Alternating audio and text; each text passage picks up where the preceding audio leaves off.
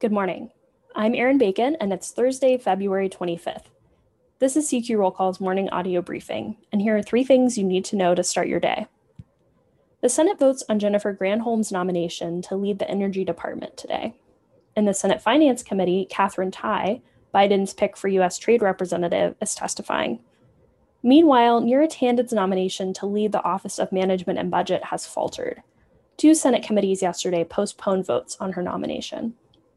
Next, lawmakers continue to grill officials about security at the Capitol after the January 6th attack.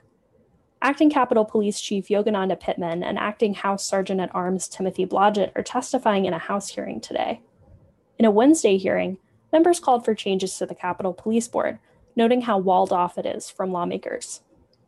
And finally, Republicans are dividing over whether to support earmarks.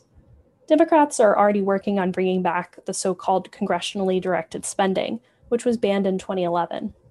The top Republican appropriator in the Senate, Richard Shelby, supports bringing earmarks back, but more conservative Republicans, including the House Freedom Caucus, are staking out their opposition. Check CQ.com throughout the day for developing policy news. And for all of us in the CQ Roll Call newsroom, I'm Erin Bacon. Thanks for listening.